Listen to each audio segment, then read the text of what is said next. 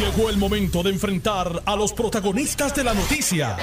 Esto es el podcast de En Caliente con Carmen Jové. Muy buenas tardes, gracias por recibirme en sus hogares, en sus automóviles, en las oficinas, en sus citas médicas, también en los gimnasios, donde quiera que se encuentre.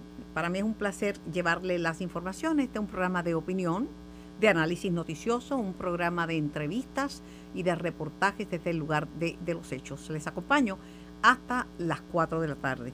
Estamos en vivo por el 630, Noti1 630, primero fiscalizando, por el 94.3 FM, simultáneamente en la banda M y en la banda FM, y en vivo por notiuno.com, diagonal TV, audio y vídeo, nuestra voz, nuestra imagen llega al mundo entero. Me acompaña en la tarde de hoy el ex presidente de la Cámara de Representantes de Puerto Rico, representante progresista José Aponte. Buenas tardes, representante. Buenas tardes, Carmen. Un placer estar contigo nuevamente aquí. Gracias por la invitación y, saludo a todos los amigos y amigas que nos escuchan diariamente contigo. La mejor fuente de noticias es la Cámara de Representantes. Ahora rompe lo que se veía venir. Es que eh, Luis Raúl Torres, el representante Luis Raúl Torres, anuncia que se desafilia. No le rogaron que se quedara, le aceptaron inmediatamente la desafiliación el presidente José Dalmau. Fíjate, hay varias cosas que eh, chocan o que llaman la atención, no que chocan, que llaman la atención, porque se venía hablando sobre el particular, eh, se ha estado hablando de la redistribución electoral. Que le quita parte de los mitas. Eh, que le quita parte eh, y los comentarios de pasillo, yo tengo una frase mía, yo digo que los pasillos hablan y las paredes escuchan allí en el Capitolio. Y de las cosas que se comentan allí es de un descontento extraordinario, por no decirlo de otra forma, de eh, representante Luis Raúl, casualmente por esa redistribución que lo pone en riesgo político. Pero él estuvo bien apretadito en las pasadas elecciones, aún con los mitas. Claro, pero ante esa situación de que estuvo en riesgo político en las pasadas elecciones y que ahora le quitan parte de su fortaleza directa, porque todos sabemos que ese sector siempre se ha identificado con él, pues entonces... Él es pastor de los mitas. Él está mucho más molesto porque si estaba eh, finito, como decimos en el argot eh, electoral, y me están quitando parte de mi base política eh, de siempre, pues me ponen más finito todavía. Pero no es que se lo estén quitando a propósito. La redistribución electoral la hacen los jueces. ¿Y sabe por qué? Porque somos estamos más pequeños. y ya, pues no pare más. Carmen, yo, yo estoy claro. Eh, hay redistribución y hay redistribución. En el año 2000 yo aspiré como representante de distrito, mi primera aspiración. Y el distrito era San Lorenzo, municipio completo, Juncos, municipio completo, una parte de Gurabo y una parte de Las Piedras. En ese cuatrenio hubo el censo del 2000, pero la redistribución no se hace para esa misma elección, se hace entonces para la próxima. Yo estoy de representante de distrito y por primera vez en la historia de San Lorenzo se divide el municipio en dos precintos y dejan el precinto menos fuerte para el PNP, en el distrito 33, que era el que yo representaba, y la parte política PNP más fuerte se la dan a Yabucoa, Patilla y Maunabo. ¿Quién trabajaba en representación del PNP en aquel momento en la Comisión de Redistribución Electoral? El fallecido eh, eh, Virgilio Ramos, licenciado Virgilio Ramos, que estuvo trabajando en redistribución electoral por décadas Después de esa redistribución que se configuró completa, Virgilio me dijo a mí, nunca había tenido un forcejeo tan grande para destruir un distrito representativo como el que se dio en esta elección para destruir tu distrito representativo. Esas cosas pasan, pero, pero ahora, ahora la verdad es que estamos más pequeños. Y, entonces, sí, pero entonces uno tendría que pensar, ante las ante lo que ha sido el desempeño del compañero representante Luis Raúl Torres por los últimos años, y recordemos el cuatrenio de Pereyó en la Cámara y de Alejandro eh, García Padilla en la gobernación, que estaba el grupo de los tres que llamaban en la Cámara. Que hacían la vida cuadrito. le hacían la vida de cuadrito a Pereyó y al propio Alejandro. ¿Y quiénes eran?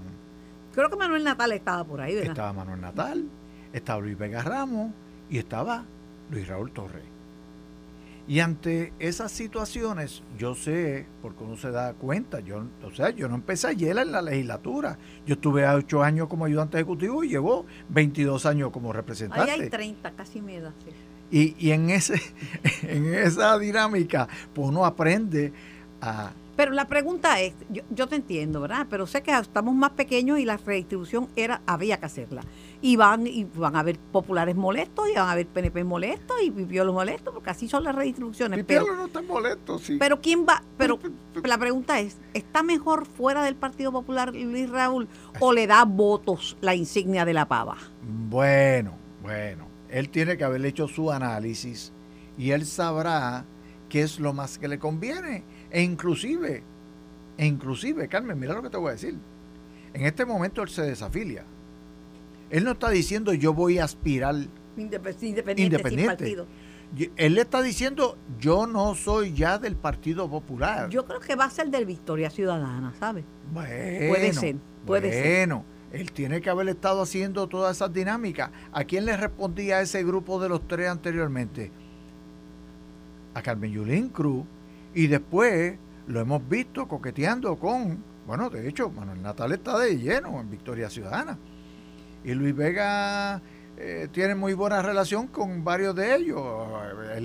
Luis Vega está un poco más distante en pues, este momento. De claro, él es asesor del presidente del Senado y presidente del Partido Popular, Carmen. Este, hay razones eh, suficientes para mantenerse y puede asesorar porque conocimiento tiene de proceso legislativo y, sabe, sabe, sabe, sabe de yo, yo estoy consciente de sí, ello. Sí, te entiendo, te entiendo perfectamente. Yo no sé, yo le deseo suerte, pero... Pero fíjate, Carmen, algo que me llamó a mí mucho la atención y yo tendría que preguntarme si es una condición eh, para ser líder del Partido Popular. Es que Luis Raúl Torres dice que entre otras cosas es la falta de palabra de sus compañeros de partido. Falta de palabra. Y entonces yo tengo que irme a cierta trayectoria.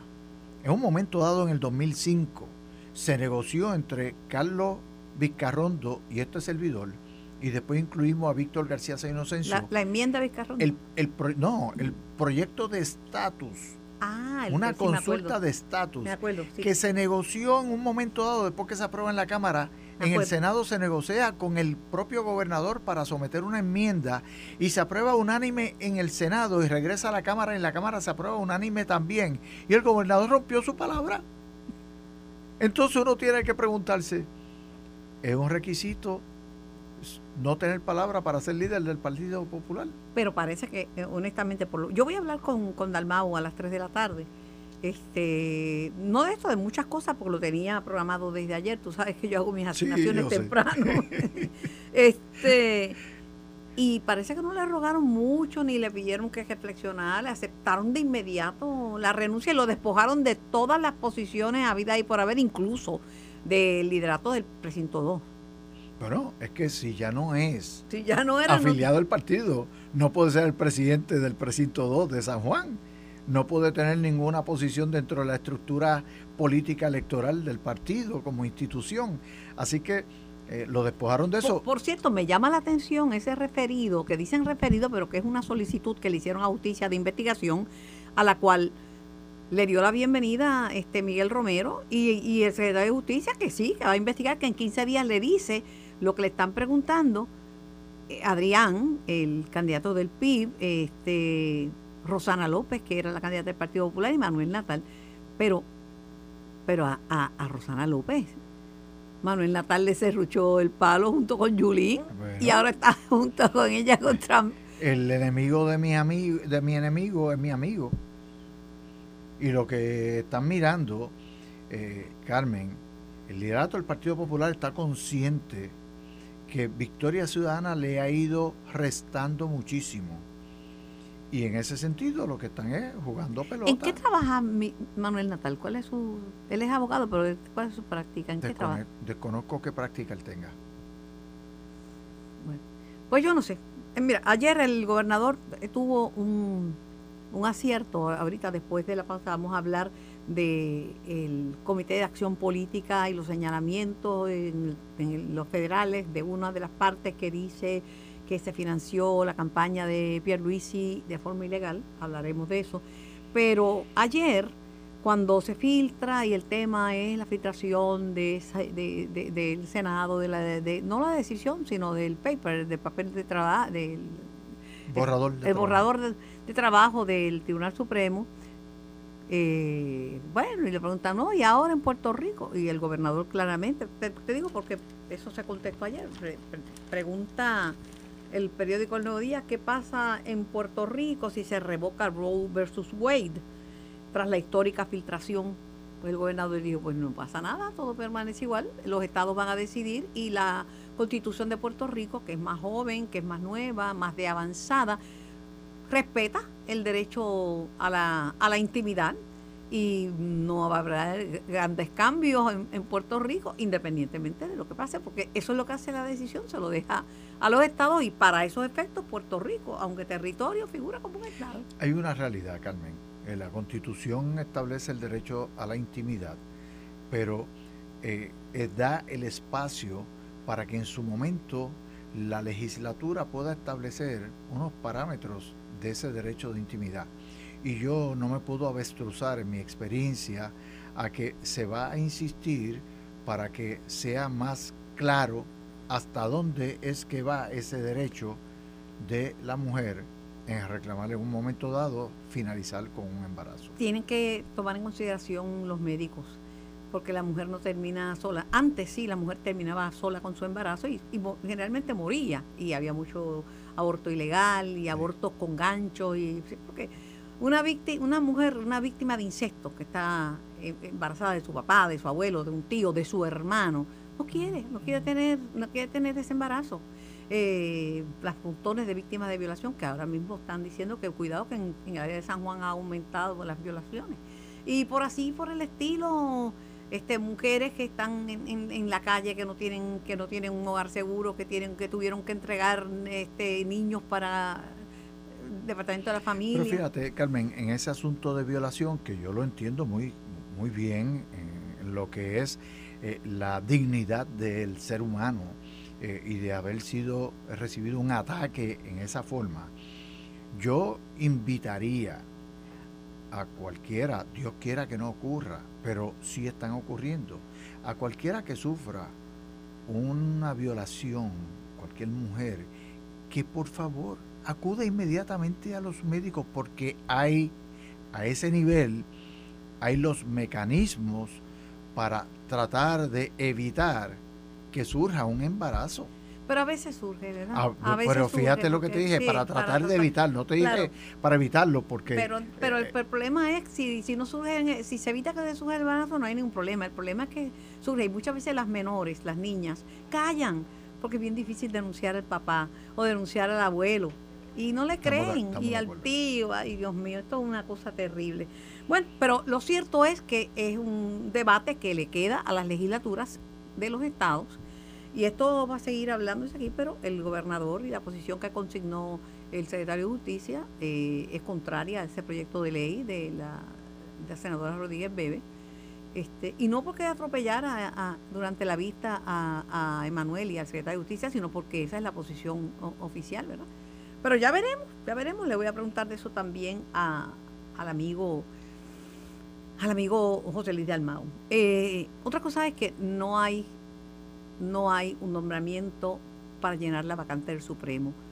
Dentro del seno de la legislatura, principalmente entre los populares, piensan que no es necesario, pero un número par pone eh, difícil una decisión en el tribunal, ¿verdad? Por eso el gobernador dice que es necesario hacer un nombramiento.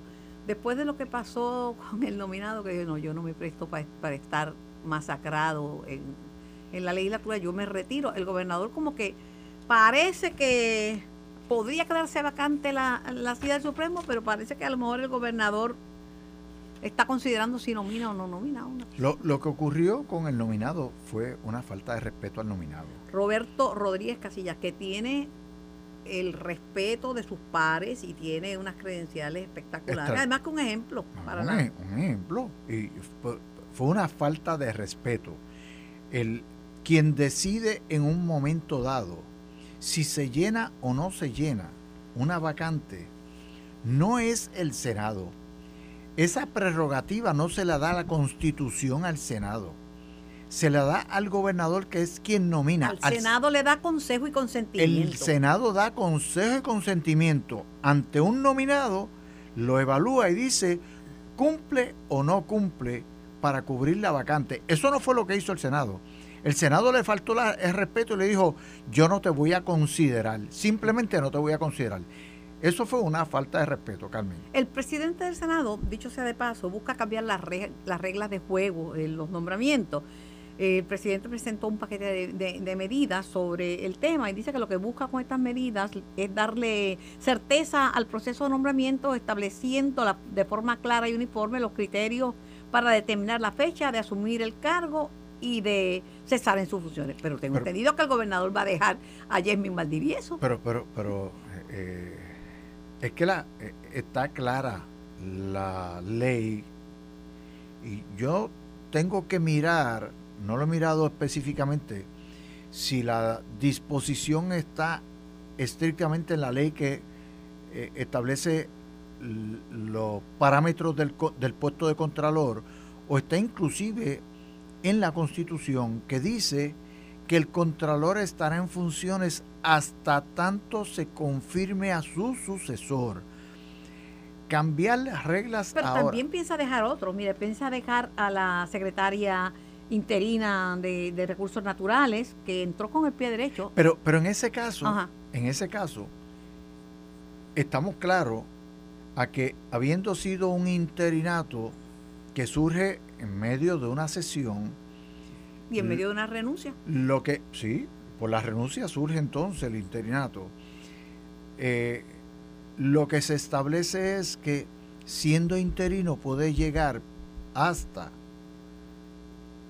el tiempo que se determine. Porque no puede estar sin secretario del departamento. Hasta el tiempo que se determine. También quiere dejar a Lercy Boria como, como, como procuradora de las mujeres. Pero, pero eso es un nombramiento de término como la del Contralor, la de eh, la Procuraduría de la Mujer, el, nombramiento de un secretario surge y se evalúa en una, poca, una forma un tanto diferente. Pero yo lo entendí como una contestación del el gobernador a, Dalmau de que no te creas que va a ser tan fácil, que cambien las reglas de, ah, de, los nombramientos. Bueno, es que lo que te está planteando con el caso de la Contralora, eh, ¿qué va a hacer el presidente del Senado? ¿Aprobar una legislación para establecer que habiendo un término completado no puede seguir allí. Oye, tuvimos a Manuel Díaz Saldaña, que fue nombrado por Pedro Rossellón en el 97 como Contralor de Puerto Rico. Finalizó su término en el 2007, su término, pero no fue hasta el 2010 que entonces se designa a Yemin Valdivieso por Luis Fortuño. Tuvo tres años eh, que continuó como Contralor de Puerto Rico Manuel Díaz Saldaña.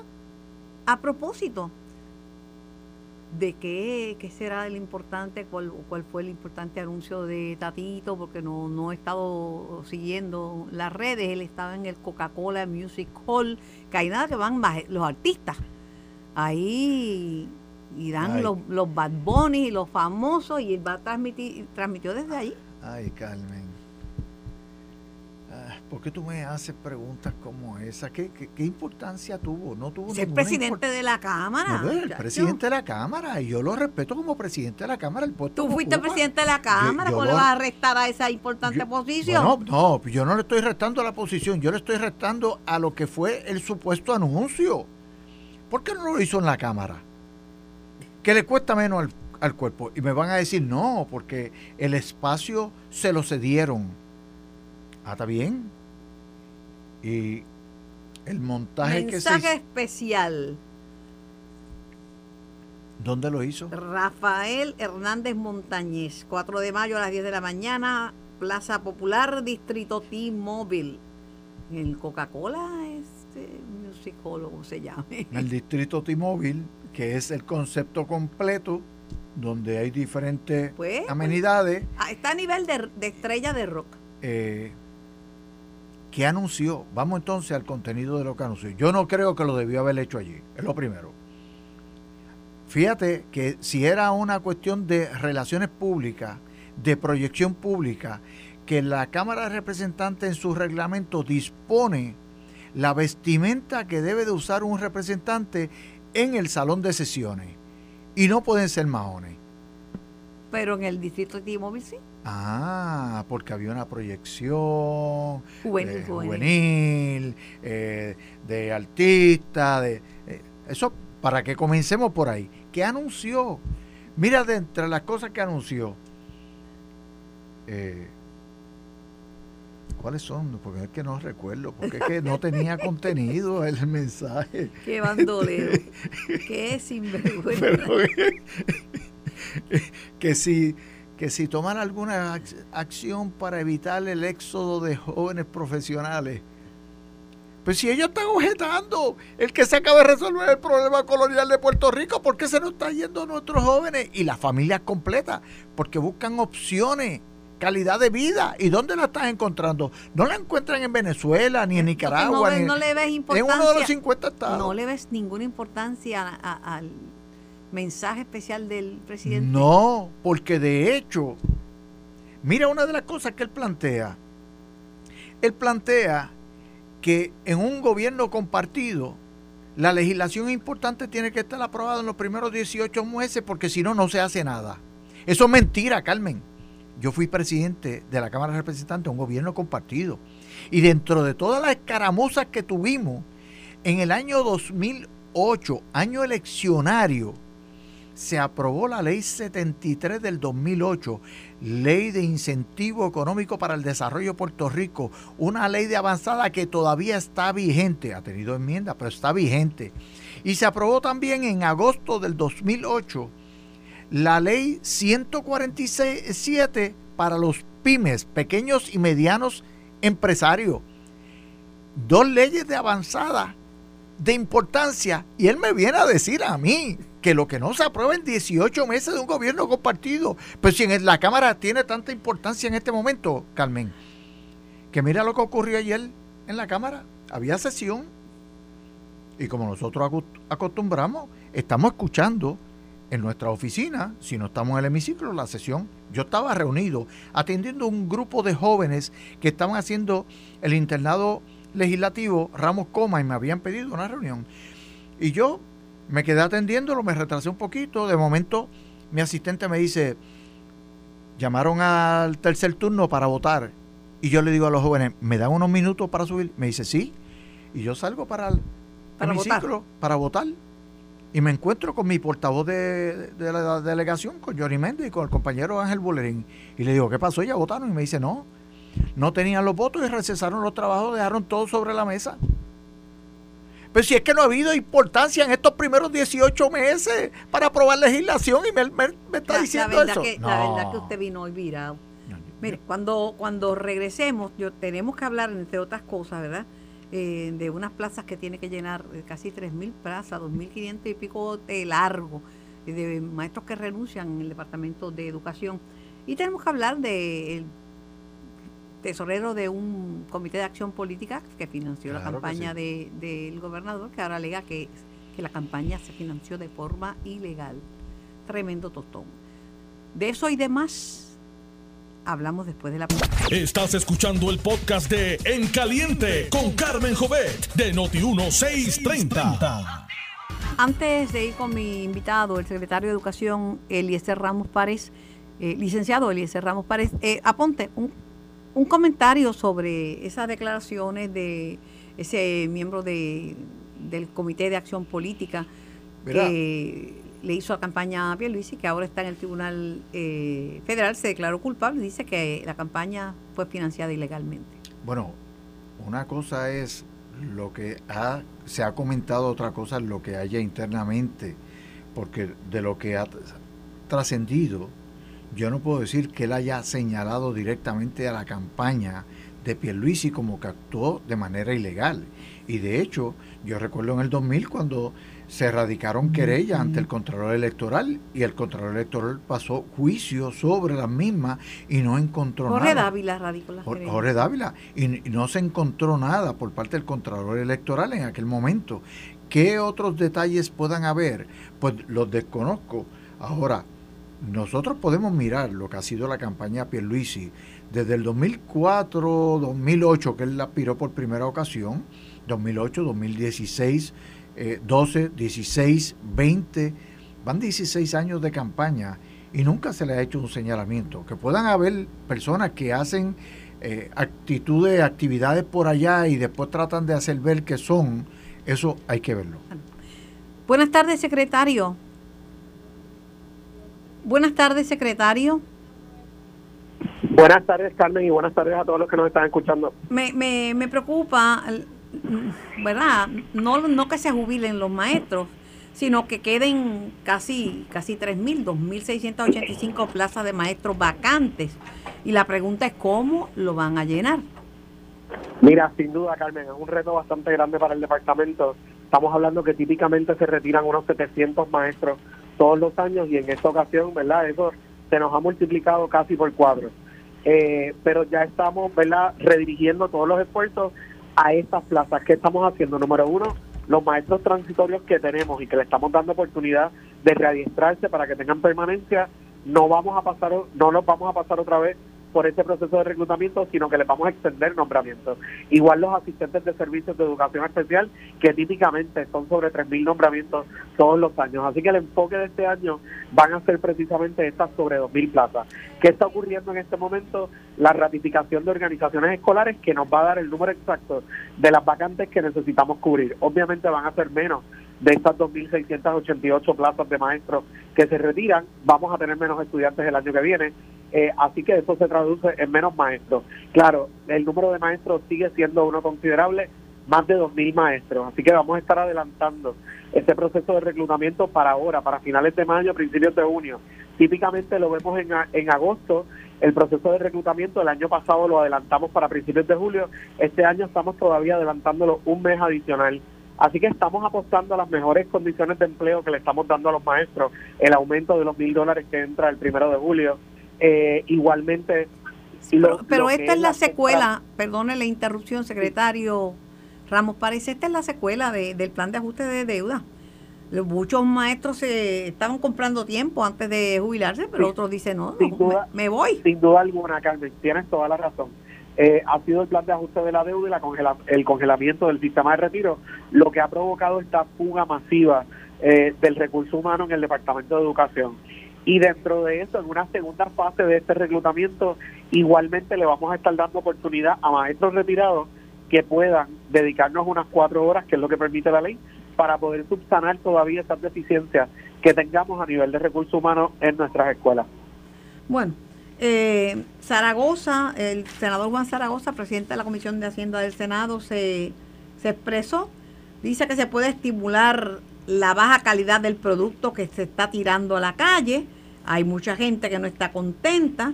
El senador mostró frustración por la falta de métricas en manos de los deponentes de, de, del Departamento de Educación que sirvieran para medir el desempeño educativo de la dependencia, al igual que las ausencias y las tardanzas de maestros y maestras.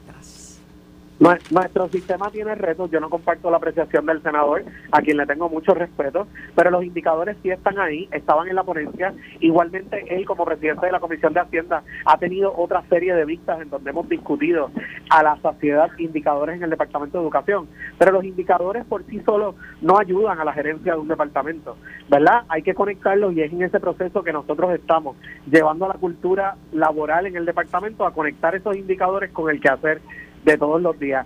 Yo sí apuesto a lo que se está produciendo en nuestras escuelas, sí apuesto a nuestros maestros, sí apuesto a nuestro, nuestro sistema. Que el sistema tiene retos y que hay ruido todos los días por ese reto, eso es cierto. Eso yo mismo tengo que reconocer, los retos de infraestructura, retos de falta de tecnología para poder apoyar a nuestros maestros en la sala de clases, mejores condiciones de empleo para nuestros maestros. Pero de ahí hablar a que un producto como tal ¿verdad? Todos los días vemos jóvenes tratando de salir adelante con su diploma de cuarto año, entrando a las mejores universidades en el mundo. Aspiramos a que sean muchos más, sin duda. Mire, le pregunto, y con esto me termino, eh, ¿cómo, ¿cómo va el manejo del COVID y los, los brotes que se están dando en las escuelas? ¿Y qué medidas, si algunas, están tomando para el tema más reciente, que es la alerta de la Organización Mundial de la Salud sobre hepatitis en, en menores? Mira, el, el tema de la alerta de la Organización Mundial de la Salud, ya el Departamento de Salud se ha expresado igualmente alertando a los pediatras en Puerto Rico de que, de que esto está ocurriendo eh, y sobre todo pues aumentar la vigilancia o la sospecha de que un niño pueda estar padeciendo de esta condición. En términos del sistema en las escuelas y lo que está ocurriendo, ya nos quedan cuatro semanas de clase, obviamente hemos descartado la posibilidad de aún con los aumentos de cerrar el sistema en este momento, yo creo que no ayuda en nada a nuestro a nuestros muchachos, ¿verdad? En ese día a día de la escuela y que puedan finalizar de manera presencial. Ahora bien, eso no quita, ¿verdad? Que sí, eh, la cantidad de brotes y los contagios se estén manejando de manera directa. El Departamento de Salud ha aumentado eh, lo que es eh, la realización de pruebas aleatorias en la escuela. Esto es lo que ha permitido mayormente identificar estos brotes y ver, ¿verdad?, estos números y tomar acción. Así que se está activando el protocolo a veces parcial en un grupo, a veces en un grupo se está enviando aislamiento y en esta ocasión que tenemos siete escuelas que están de manera virtual en este momento con la esperanza ¿verdad? de que puedan regresar la semana que viene sin mayores contratiempos. Gracias, secretario, por su tiempo y por su disponibilidad para conversar conmigo. Gracias a ti, Carmen, siempre por la oportunidad de dirigirme a Puerto Rico. El secretario del Departamento de Educación, Eliezer Ramos Párez. Eh, y ahora tengo el doctor Víctor Ramos porque eh, hay una preocupación entre los padres porque este adenovirus que causa eh, hepatitis es un virus respiratorio como el COVID, pero hepatitis en niños tan pequeños como de 0 años hasta 16 años. El doctor Víctor Ramos, miembro de la coalición científica, es pediatra de profesión. Buenas tardes, doctor Ramos. Buenas tardes, gracias por la invitación. Aquí estoy en la compañía del expresidente de la Cámara, José Aponte. Saludos, doctor. Buenas tardes. ¿Cómo está? Excelentemente bien, espero usted también. ¿Qué me puede, qué me puede decir de, de, esta, esta alerta de la Organización Mundial de la Salud? Este, el secretario de Salud dice que no descarta que ya esto esté o venga a Puerto Rico y afecte a nuestros niños. Que se fijen los padres en las características, como cuando alguien tiene hepatitis, que es eh, color amarillento, dolores abdominales, los, los síntomas. pero cuando ya llega el color amarillento estamos tarde.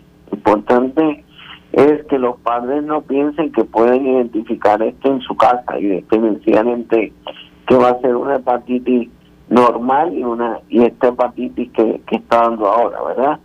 Tenemos múltiples casos de hepatitis al año. Y hepatitis no solo da el virus de la hepatitis, ¿verdad? Otros virus como, como dengue, chikungunya, zika, eh, que da mononucleosis, el mismo influenza, el mismo COVID, son pueden dar una, una hepatitis, pero no puede, no suele ser tan agresiva como, como esta que da el adenovirus. Y usualmente los virus que dan eh, hepatitis suelen ser de contacto, no de transmisión aérea. El adenovirus usualmente lo que da es catarro y bronquiolitis en los nenes. Y entonces ahora da esta, esta enfermedad que empieza como un síndrome catarral, así que se transmite por el aire, igual que influenza y COVID, y entonces empiezan los vómitos, la diarrea, el dolor. Cuando ya están amarillos, estamos tarde, por eso es que le está subiendo la bilirrubina. Pero para, para, ese, para esa condición, para ese, para ese tipo de hepatitis, también ayuda el uso de mascarillas, porque si se... Porque, porque, lo, porque se está viviendo una enfermedad eh, por, de transmisión de gotas aéreas, como COVID e influenza. Así que sí, las mismas medidas que usamos para para COVID son las que protegen contra cualquier virus. Por eso yo tengo la, tengo la cantaleta que la gente no se quite la mascarilla, que la use, que la use, que es una barrera de protección.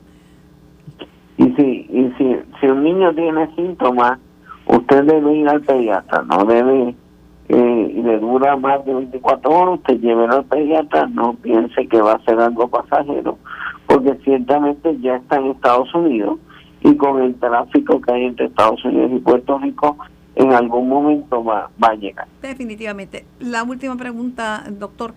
¿Cuán grave es ese tipo de hepatitis que puede, puede ocasionar la muerte? Ya ha habido una muerte y además 10% de los pacientes han tenido que recibir trasplantes de hígado. Ninguna otra hepatitis es tan agresiva que produzca que 10% de los pacientes que le da tengan que recibir un trasplante de hígado. Eso es un número extremadamente alto comparado con, con los otros virus y bacterias que dan es hepatitis. Bien, es bien serio entonces la cosa. Sí, sí. Yo, Hay que estar muy pendiente. Yo escucho que le podía dar este, desde 0 años hasta 16 años. ¿Estoy lo correcto? Sí, eh, han habido casos desde chiquitos, la mayoría menores de 6 años, pero ha habido hasta adolescentes de 16 años. Pues mire, no hay, no hay de otra, a seguir usando la mascarilla. Sí, sobre todo los niños que están en edad de, de, sufrir esa condición. La foto del periódico que presenta una niñita con una mascarilla tiene la nariz fuera de la mascarilla. Mala foto la que cogieron. Hay que ponerse, hay que ponérsela bien. Hay que ponérsela bien, porque mire esto, aponte, no miento. Tiene la nariz al descubierto y esa es la foto, así no se usa la mascarilla. Esa foto confunde, la mascarilla tiene que cubrirla porque porque por la nariz entra otra cosa que entra. Bueno, doctor, vamos a, crear conciencia de, lo que está pasando y a proteger a nuestros niños. Como usted dice, ellos no se cuidan solos, así que uno tiene la responsabilidad de atenderlos. Era el doctor Víctor Ramos. Hay que educar a nuestros niños y principalmente con el ejemplo. Y, y, responden, ¿sabes? Claro que responden. Y responden. Claro que responden. Eh, lo hemos visto históricamente, cuando se educa a un niño, el resultado es positivo. Está mucho más receptivo, es una esponja, es como se habla, son esponjas que están absorbiendo todo lo que se le inculca, todo lo que se le enseña. Eh, y cuando uno actúa correctamente, y en el uso de la mascarilla, pues es también una forma apropiada de educación, porque le estamos educando, pero lo estamos protegiendo a ellos y estamos protegiendo a otros. Porque la misma forma en que tú o yo podemos ser transmisores de una enfermedad, un niño puede ser transmisor de una enfermedad. También, también el, el ejemplo es lo más importante, pero corregir a un niño. Si usted ve que el niño tiene la mascarilla mal puesta, mira mi amor, esta está mal, ah, mal puesta y no te protege, te expones. Y lo ayuda y le enseña. Carmen, los otros días yo me encontré con un amigo médico del área oeste y andaba con la mascarilla debajo de la nariz. Y yo me le quedé mirando y me dijo, no me miren mal. Eso de que hay que usarla acá arriba, eso no es cierto. y trató de darme su opinión y yo le dije, ¿sabes qué? Lo que pasa es que parece que tú eres uno en un millón, porque yo escucho a todos los médicos hablando de usar, y cuando están dentro de una sala de operación, un hospital, ningún médico está con la nariz por fuera, está con la mascarilla encima de la nariz. Eh, así que tu teoría no es la correcta. Ese, ese, ese, ese, ese te equivocó, ¿sabes? Ese se equivocó. Seguramente le molestaba la mascarilla y no quería ponérsela como se la tenía que poner, pero de que tiene que cubrir la nariz. Y, y este tipo de virus es por, eh, la, por la nariz que, que entra, así como no te la vas a cubrir, imagínate. Como si fuera un catarro, fuera otro, un dengue, la, la, una influenza. La pandemia no ha terminado. La positividad en Puerto Rico está en 25%, que es alta. Baja un poco, sube, pero se mantiene un nivel que no es. Y es que, 25, 25 es alto, debía estar en 5%. Por eso, baja un poco, porque en estos días estuvo en 20, más o menos y volvió y subió. Pero fíjate que aún en 20 lo que te estoy diciendo es que no es el número no, que debería no, no, estar. 5. Si fuera 3%, que estuvimos en 3%. Y 5, pero todo por encima ya son los niveles eh, naranja y los niveles de alerta roja. Esa es la verdad. Y pues, eh, eh, yo le digo, es, más llevadera la mascarilla que el COVID.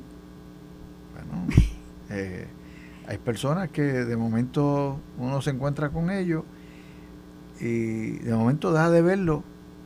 No, es que estoy di positivo, estoy en casa, hay este dolor que tengo en el cuerpo, hay que...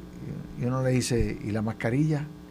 bueno, pues tú sabes cómo esto, que dijeron que uno no podía determinar si lo usaba o no lo usaba, pues yo dejé de usarla. Ah, pues ahí tiene las consecuencias. Tiene las consecuencias. Uno tiene que cuidarse uno mismo. A mí no es Pierluisi que va a hacerse cargo de mi salud, ¿sabes? Soy yo misma. Y, y fíjate, lo más sencillo que puede ser el proceso de adquirir COVID es uno tener que estar aislado.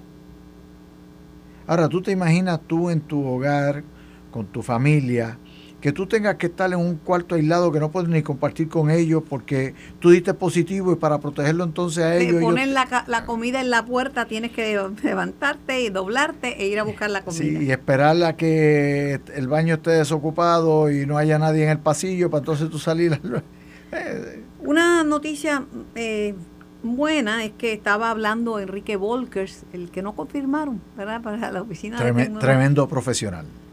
No lo confirmaron, pero ayudó cuando el Senado tuvo problemas tecnológicos y de hackeo. Este, pues él que de hecho, perdóname, Carmen, en otra acción incorrecta del Senado, no lo confirmaron, pero nunca lo llevaron a la vista de confirmación.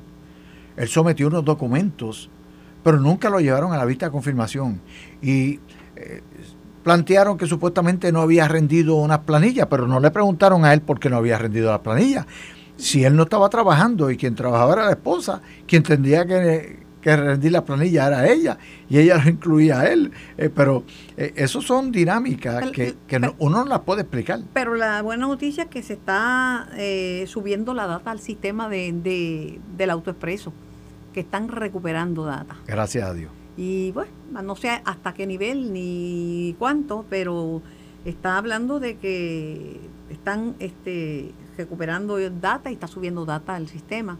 Que eso es el temor que tenían, que no pudieran, porque si no tienen la data, ¿cómo, cómo tú vas a, operar el sistema? Pero aún así, el gobernador está buscando otro operador para el autoexpreso, no está conforme con eso. Hace tiempo que se debió haber cambiado el operador de autoexpreso. En la legislatura se ha trabajado sobre el particular, se hicieron unos planteamientos, hubo la salida de uno y entró otro de manera tentativa, pero no, como decimos en el campo allá en San Lorenzo, no ha dado pie con bola. Es, terrible, ahora mismo vamos a ver qué va a pasar. Ojalá que la promesa que han hecho de que no le van a cobrar a la gente retroactivamente multas, que no empiecen a llegarle las multas de la compañía y usted debe 500 o debe 1000, porque así son las ojalá que no sea así, ¿verdad? No debe ser en esa forma porque se ha planteado y nosotros, tengo que decirte, nos mantendremos nuestra delegación en la Cámara el año pasado fuimos enérgicos con el asunto de autoexpreso y nos mantenemos firmes en defender al eh, usuario del autoexpreso, porque no puede ser en contra del pueblo, tiene que ser a favor del pueblo. Por pura casualidad, yo lo veo a usted tan tranquilo.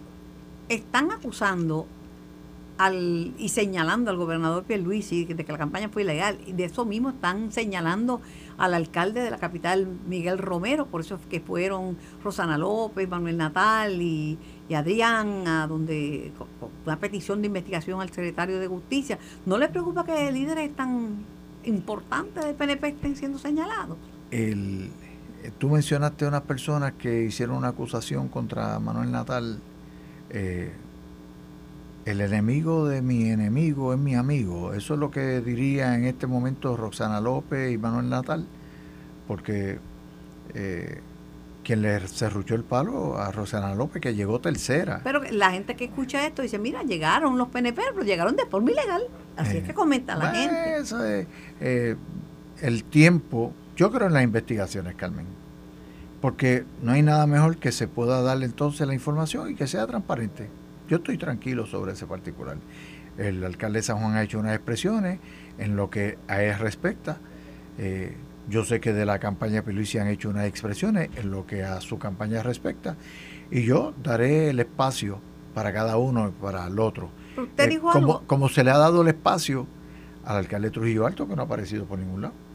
Pero usted diga lo que me puso a pensar y es verdad que en todos estos años de que empezó en la vida pública nunca antes yo había escuchado señalamientos pues, de ilegalidad y, campaña de y en ese y en ese sentido el alcalde Trujillo Alto que no había tenido ningún señalamiento ha tenido a su principal ayudante en dos señalamientos, no en uno, porque tuvo uno de ética donde se declaró culpable y el de ahora federal que lo arrestaron eh, y el alcalde eh, que se ha trascendido, que ha estado siendo evaluado por un eh, gran jurado. Eh, yo no estoy diciendo que haya hecho nada ilegal, pero debe, debe de afrontar y hablar con ¿Y para el pueblo. quién recaudaba ilegalmente el vicealcalde? Porque el vicealcalde él, no di- se él diri- postuló. él dirigía la campaña del alcalde. Gracias, Aponte, por la visita. Gracias, Gracias, por a ti por la invitación, siempre a las órdenes.